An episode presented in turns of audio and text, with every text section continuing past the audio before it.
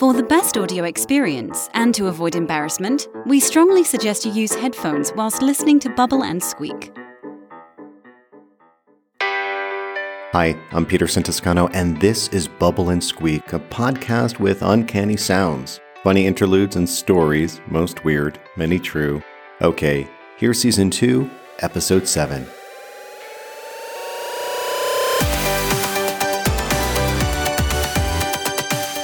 Our show today comes in three parts. Part 1 Sexologist Dr. Jallen Rix shares some of his journey from shame to sex positive author, therapist, and live performer. Part 2 A rediscovered recording from 90 years ago. And Part 3 A sound slice.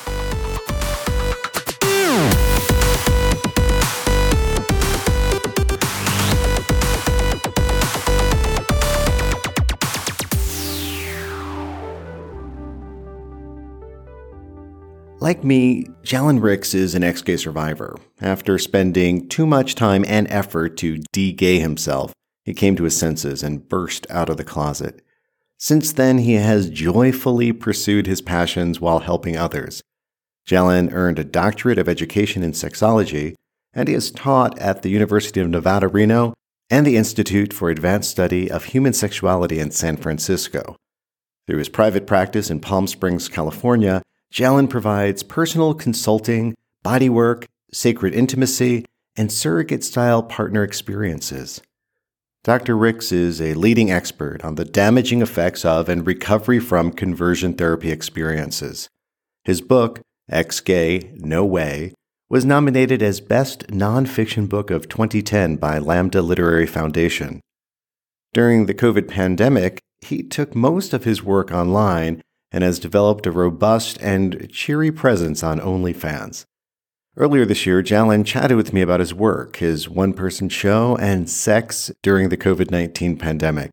Jallen's interview is accompanied by the song A Moment of Bliss by Clarence Reid.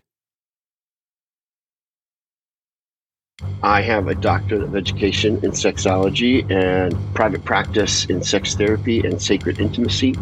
My purpose in existence is most always to help people and support people in having the best and most pleasurable sex life they possibly can have.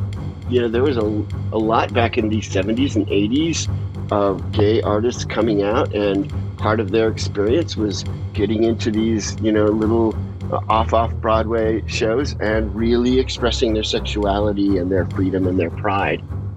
I kind of followed in that footsteps you know, the whole first half of the show is kind of me dealing with sexuality and growing up in a conservative, conservative, religiously abusive environment. You and I, Peterson, go way, way back with all that stuff. It's mostly about my journey in accepting my sexuality and my self pleasuring and masturbation and the shame that I carried with that. That's a theme throughout the whole show. I don't masturbate on stage or anything like that. Uh, I do lose my clothes once in a while. well, I, I always chuckle when people say, "Oh, you're so comfortable in your skin," or, or you know, you're so comfortable with your body. It is a struggle for me as well. Yes, you know, I, I see, I see us sh- shedding layers and shedding shame as a journey. So perhaps, yes, I am farther along in that journey, and I have been doing especially the last two, three years, I've been doing lots of research. I'm working on a new book. Shame is probably the number one challenge we have in our society about sexuality. As Brene Brown says, the shame guru says, the belief that we are never good enough is so all encompassing in our society.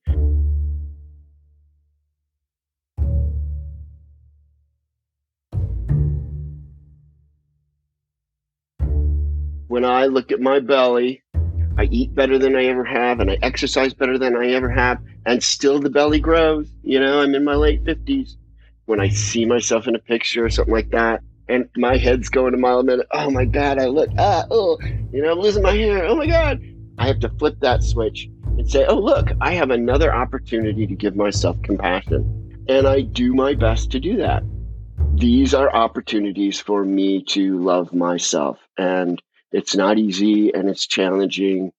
it's become a practice like any kind of spiritual practice. If my friend was feeling bad about their body image, as their friend who loves them and really doesn't see their quote unquote flaws, our society calls flaws or weaknesses or whatever, I'm going to do everything to support them, to accept them, to love them, maybe even do something special to nurture them because I know them so well. Let's go to Disneyland together. I'll buy their favorite ice cream or anything. Well, if that's what I would do for someone I love so dear, that's what I have to do for myself. And especially in this pandemic, when we don't have as close a connections as we'd like with other people, these are things we have to do for ourselves. And usually we're so racked with shame, we can't even think of something good to do for ourselves. But we really, really have to kind of dig in and figure that out.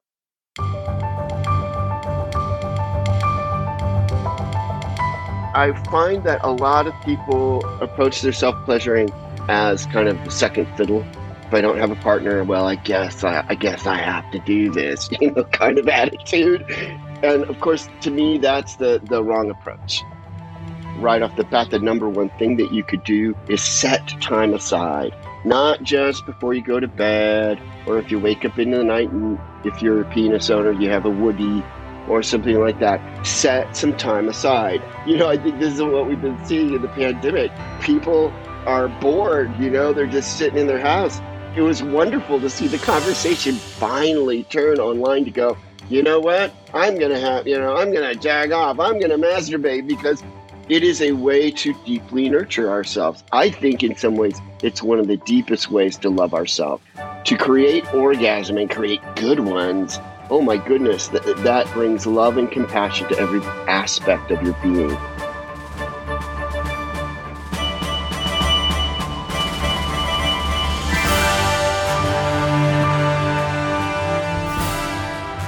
I'm hoping that as people have recognized the importance of touch and sexuality and self pleasuring during this pandemic, then when when the chains come off and we're all immunized or however you want to get to the other side of this, we can really blossom more in our bodies with each other since we've been blossoming so much just in our bodies by ourselves.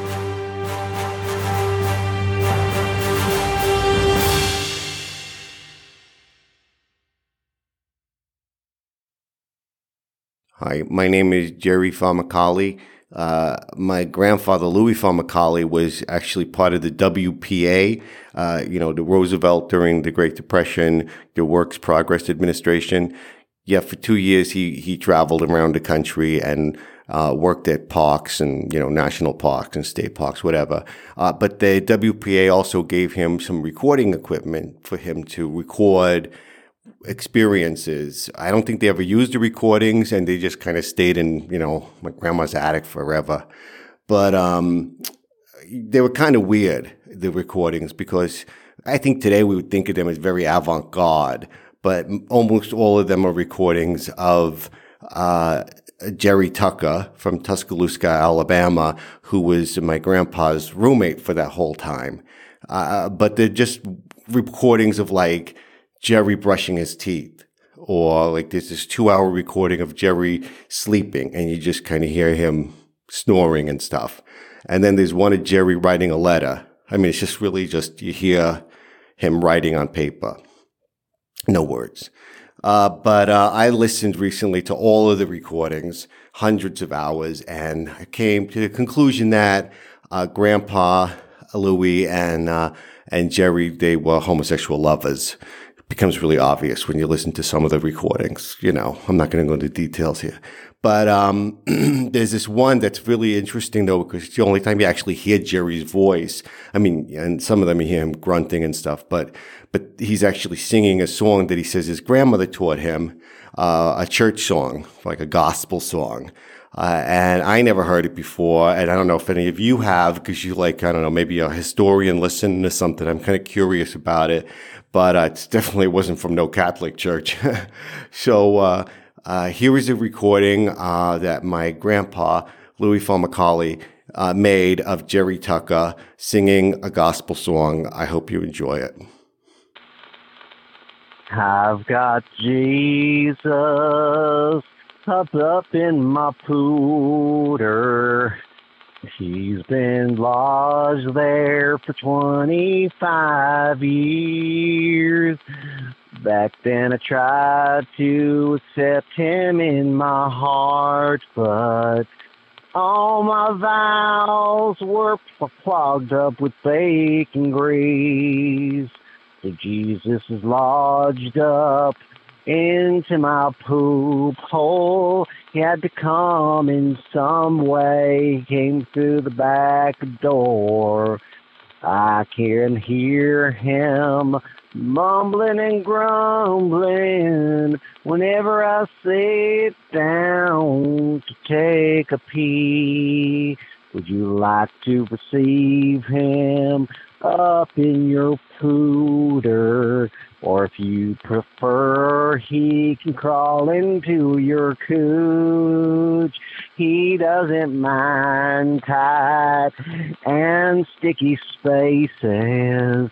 He's been in church for over 2,000 years.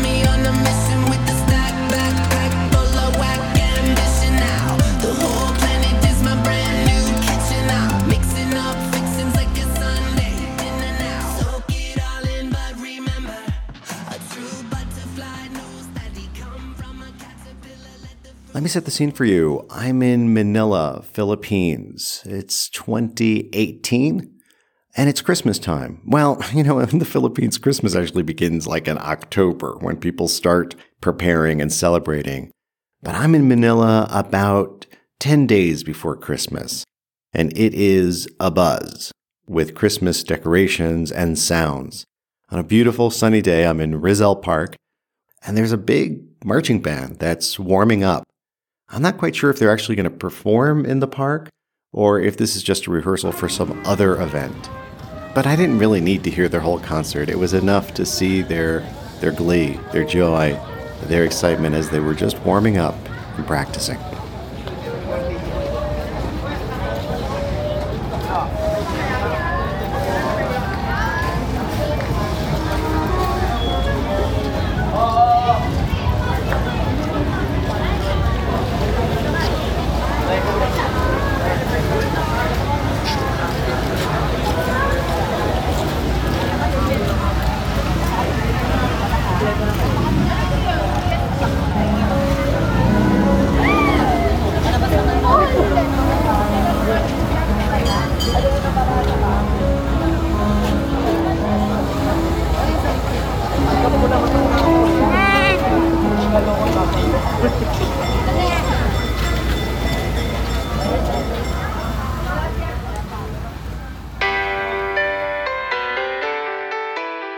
Bubble and Squeak is written and produced by me, Peterson Toscano. I mostly make the show for me, oh, and for you, that person who doesn't know me, yet you listen to every episode. I imagine you want to learn more about Dr. Jallen Rix and the many services he provides and his one person show, Stake in the Ground. Visit his website, drrix.com. Rix is spelled R I X. drrix.com. Also look for Jallen Rix on Twitter, Facebook, and OnlyFans.com. To find more great music and new podcasts, visit rockcandyrecordings.com. Feel free to say hi to me on Twitter at P2Son, the letter P, the number 2, S O N, at P2Sun. Oh, and thanks for listening.